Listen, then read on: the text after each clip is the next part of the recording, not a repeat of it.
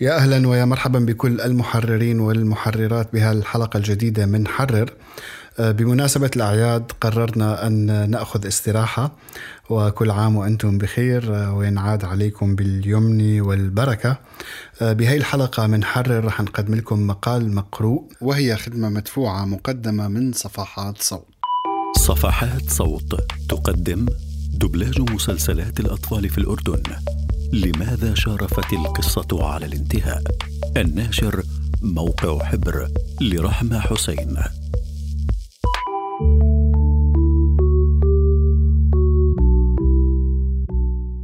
أربعون عاما مضت منذ أول تجربة أردنية لدبلجة مسلسل كرتوني عالمي باللغة العربية الفصحى. كان ذلك المسلسل الغواصة الزرقاء. وهو من أوائل المسلسلات التي تدبلج عربيا.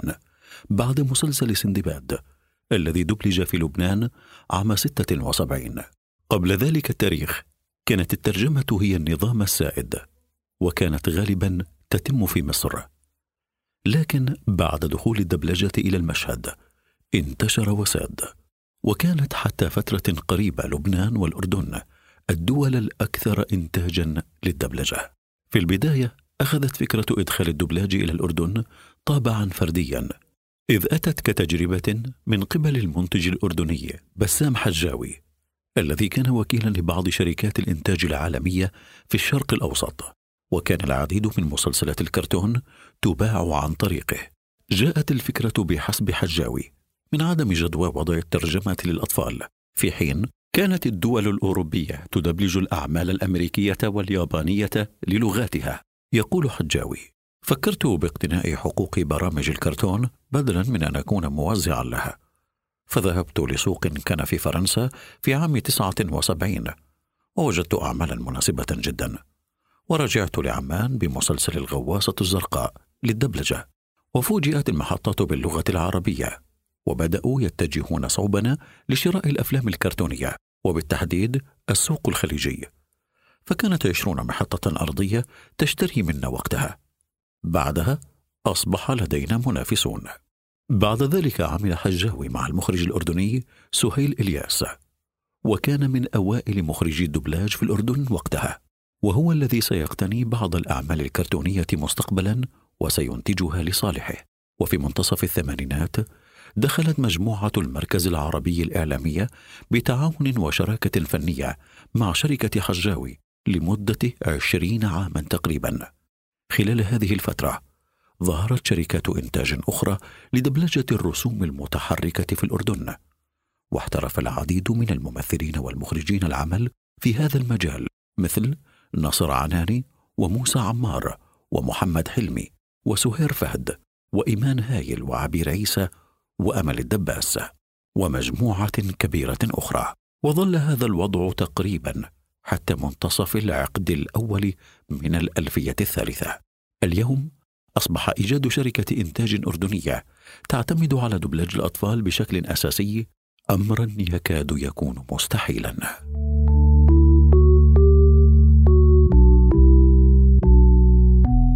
البداية. أقرب للسينما من التلفزيون.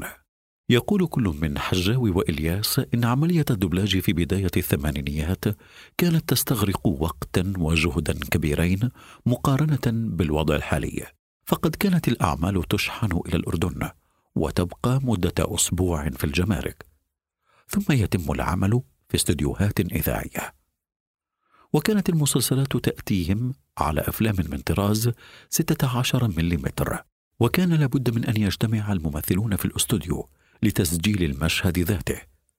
ثم ينتج المقطع الصوتي بأصوات الممثلين على فيلم مماثل الحجم ويمازج الصوت مع الصورة ويتم إجراء التعديلات اللازمة لتجذيب الإنتاج وينسخ العمل نهاية في التلفزيون الأردني على الفيديو ويتم توزيعه على القنوات الفضائية. يوضح إلياس قائلا وقتها أنا شفت العملية كيف بتصير. كانوا بيستعملوا أجهزة كتير متطورة برا للدبلاج إحنا ما كنا راح نقدر نوفرها. ويشير إلى أنه بعد التفكير اكتشف أن هناك طريقة أكثر سهولة للعمل وهي أن ترسل شركات الإنتاج الأصلية المسلسل على أشرطة فيديو بدلا من أفلام 16 ملم وذلك لأن أجهزة الفيديو كانت متوفرة أكثر آنذاك. ويقول إن الآلة التي كانت تشغل أفلام 16 ملم لم تكن متوفرة إلا في التلفزيون الأردني ولذا كان مضطرا للذهاب إلى استديوهات التلفزيون وهناك يحفظ الحوار ويقيس حديث الشخصية بالكلمة ثم يحمل النص معه إلى الاستوديو. وبعد أن يأتي المخرج للاستوديو حاملا نصوص حلقة أو اثنتين يحفظ الممثلون أدوارهم ويشاهدون الحلقة قبل البدء بالتسجيل. من أجل فهم الشخصيات ثم يسجلون أدوارهم دون أن يروا الشاشة. يقول الممثل بكر قباني إن التمثيل الإلكتروني في تلك الفترة كان يأخذ وقتا طويلا ويتطلب من الممثل أن يكون لماحا. إذ كان الممثلون يتقمصون الشخصيات دون النظر إلى الصورة ويوضح قباني. كان علينا أن نطبق الكلام على الفترة الزمنية الموجودة بالمسلسل الكرتوني وتكون العملية صعبة أكثر إذا كانت الشخصيات الكرتونية بشرية وحتى يستطيع الممثل معرفة أطوال الجمل التي يجب أن يؤديها كان لابد للمخرج أن يتابع مدى إتقان العملية. ويضيف إلياس هنا كنا نخبر الممثلين بالتعديلات وهم داخل الاستوديو أن يمدوا الكلمات أكثر وأحيانا نخبرهم بأن يقصروا مداها حتى تتناسب مع حركة شفاه الشخصيات الكرتونية. وقتها كان تسجيل حلقة يقل طولها عن نصف ساعة يستهلك من الممثلين نصف يوم بحسب ما يذكره إلياس.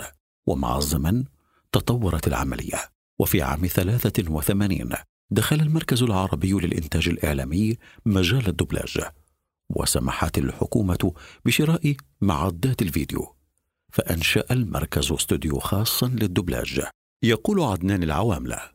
رئيس هيئة مدراء المركز بأن الاستديوهات ساهمت بتسريع العملية وأن اليوم الواحد كان يحمل إنتاجا لأكثر من حلقة. ويتابع. لما بلشنا باستديوهات الفيديو صرنا نقدر نعمل شفت فالخطأ ينمحي رأسا. وهذا خلانا نتعدى كثير مشاكل من غياب الممثلين وصارت العملية أسهل فنيا. صار الممثلين يقعدوا بالإستوديو ويشوفوا الصورة ويسجلوا الكلمات عليها.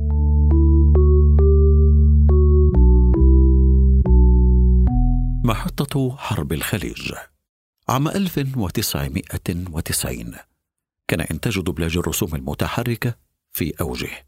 ودخلت في هذه الفترة عدة شركات أردنية مجال الدبلاج مثل الشرق الأوسط وصوت وصورة والعنود إضافة للشركات السابقة. وصارت هذه الشركات تشتري حقوق المسلسلات وتعمل لصالحها.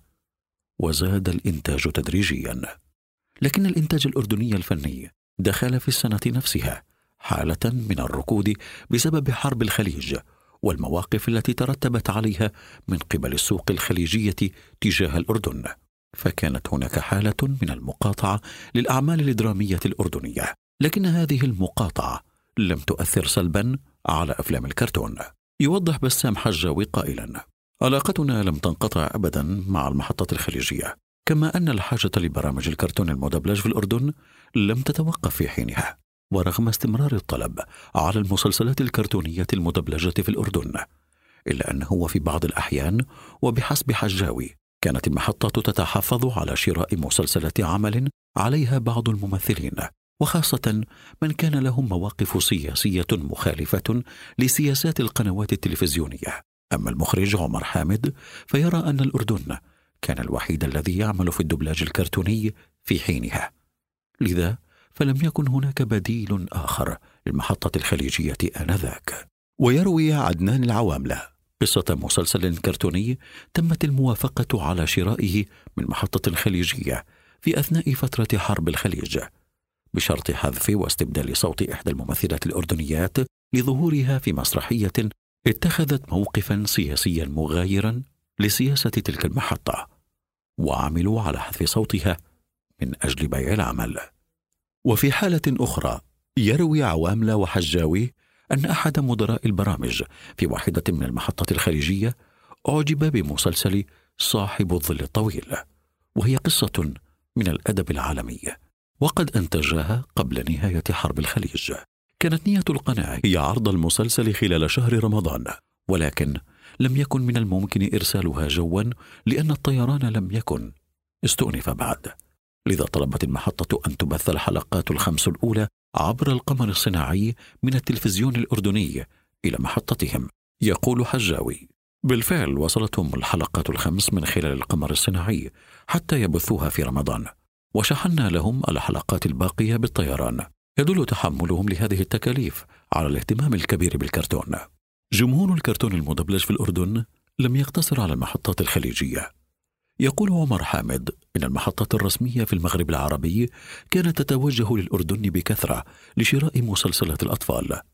ويقول حجاوي المسلسلات الكرتونية المدبلجة في الأردن أثرت بشكل إيجابي على دول المغرب العربي التي وجدت باللغة العربية الفصحى ملاذا لإنقاذ اللغة وتعليمها للأطفال بدلا من عرض المسلسلات باللغة الفرنسية.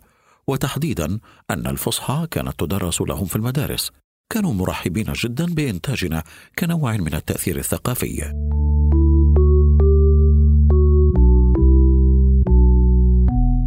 رقابة ذاتية. أدت الاختلافات الثقافية بين الرسوم المتحركة الأصلية وبين ما هو متعارف عليه في المنطقة العربية إلى زيادة الحمل على العاملين في مجال الدبلاج. فيقول بكر قباني: المشكلة بالرسوم المتحركة أنها كانت تصلنا من الخارج. كان بعضها ما بلائم الأطفال ولا العادات والتقاليد. وممكن أنها تأثر سلبا على تفكير الأطفال. فمثلا في كرتون ألماني اضطرينا لحذف أحد أركان المسلسل لأنه بيخالف المعتقدات الدينية. ويضيف كنا نتحايل على الصورة بالكلام ونفس الأمر بالنسبة للمشروبات وغيرها وعن هذه المسألة يقول أكرم المؤمني مدير شركة العنود للإنتاج الفني لما كنا نختار المسلسلات كنا نهتم للعنصر الجمالي شكل الشخصيات والألوان وكمان القصة. ويقول إنهم عندما كانوا يشترون مسلسلا ما من سوق كان في فرنسا كانوا ينتبهون إلى المحاذير الخاصة بكل محطة من المحطات كما كانوا يحرصون على خلو المسلسلات من العنف والألفاظ النابية. وبالعادة كانت المسلسلات الكرتونية تحتوي على هذه الأمور كما يؤكد وبالتالي كان يطلب من المترجمين استبدال هذه العبارات. قصة أخرى يرويها المخرج حامد عن مسلسل أخي العزيز حيث يقول للأسف المنتج اللي اشترى الفيلم انظلم فيه لأنه لما اشتراه لقى كل مشاهد وتعبيرات غير ملائمة. وبالتالي عمل حامد عليه ونظفناه من كل المحتوى غير المرغوب. وهو ما استغرق حوالي أربعة أشهر من العمل وعرض المسلسل على معظم القنوات العربية بحسب حامد. بقراءة التعليقات على صفحة أغنية المسلسل على يوتيوب ربما يكون لدى القارئ رأي مخالف لرأي حامد. إذ يعبر العديد ممن شاهدوا المسلسل أنهم لم يفهموا قصته ربما بسبب الاقتطاعات التي حصلت عليه. يقول بسام حجاوي إن اختلاف الثقافة العربية عن العالم الغربي أثر على توزيع بعض المسلسلات الكرتونية. فمثلا احتوى مسلسل كاليميرو على شخصية خنزير مما أثر على انتشاره ويوضح حجاوي. من وقت كاليميرو بطلنا نجيب كرتون في خنزير لأنه الكرتون انضرب في بعض المحطات.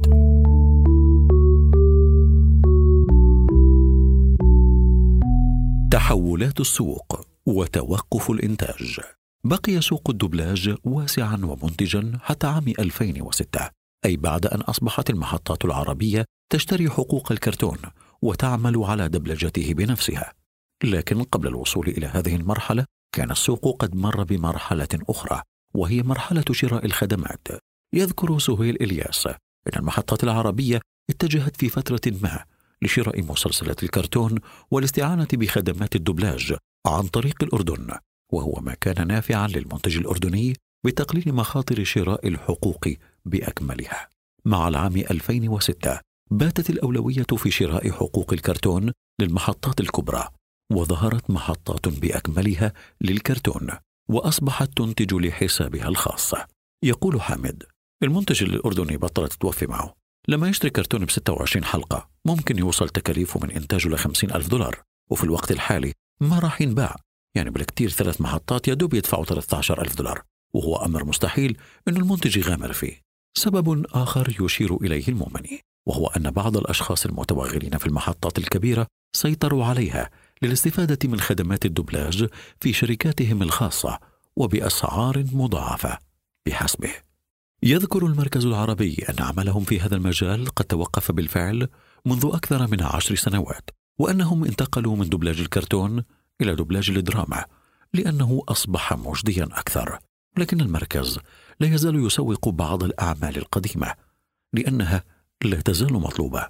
وهو ما يتفق معه حامد الذي يقول إن بعض القنوات لا زالت تشتري أعمالا قديمة مثل القرية الأليفة وجريندايزر يقول حامد أحسن عمل اشتغلته كان مخلص صديق الحيوان ويضيف أنا كنت عامل دور مخلص وتفاجأت السنة الماضية بأن التلفزيون السعودي عمل معي مقابلة مع زملائي عشان يحكوا عن مخلص صديق الحيوان وقالوا لي إنه عم ينعرض من جديد في السعودية ومكسر الدنيا. الغريب إنه الكرتون عملناه قبل حوالي 32 سنة ولسه عم ينعرض. كنا معكم من التقديم تامر لبد ومن فريق التحرير راشد البابلي وجنى قزاز هذا العمل من إنتاج صوت.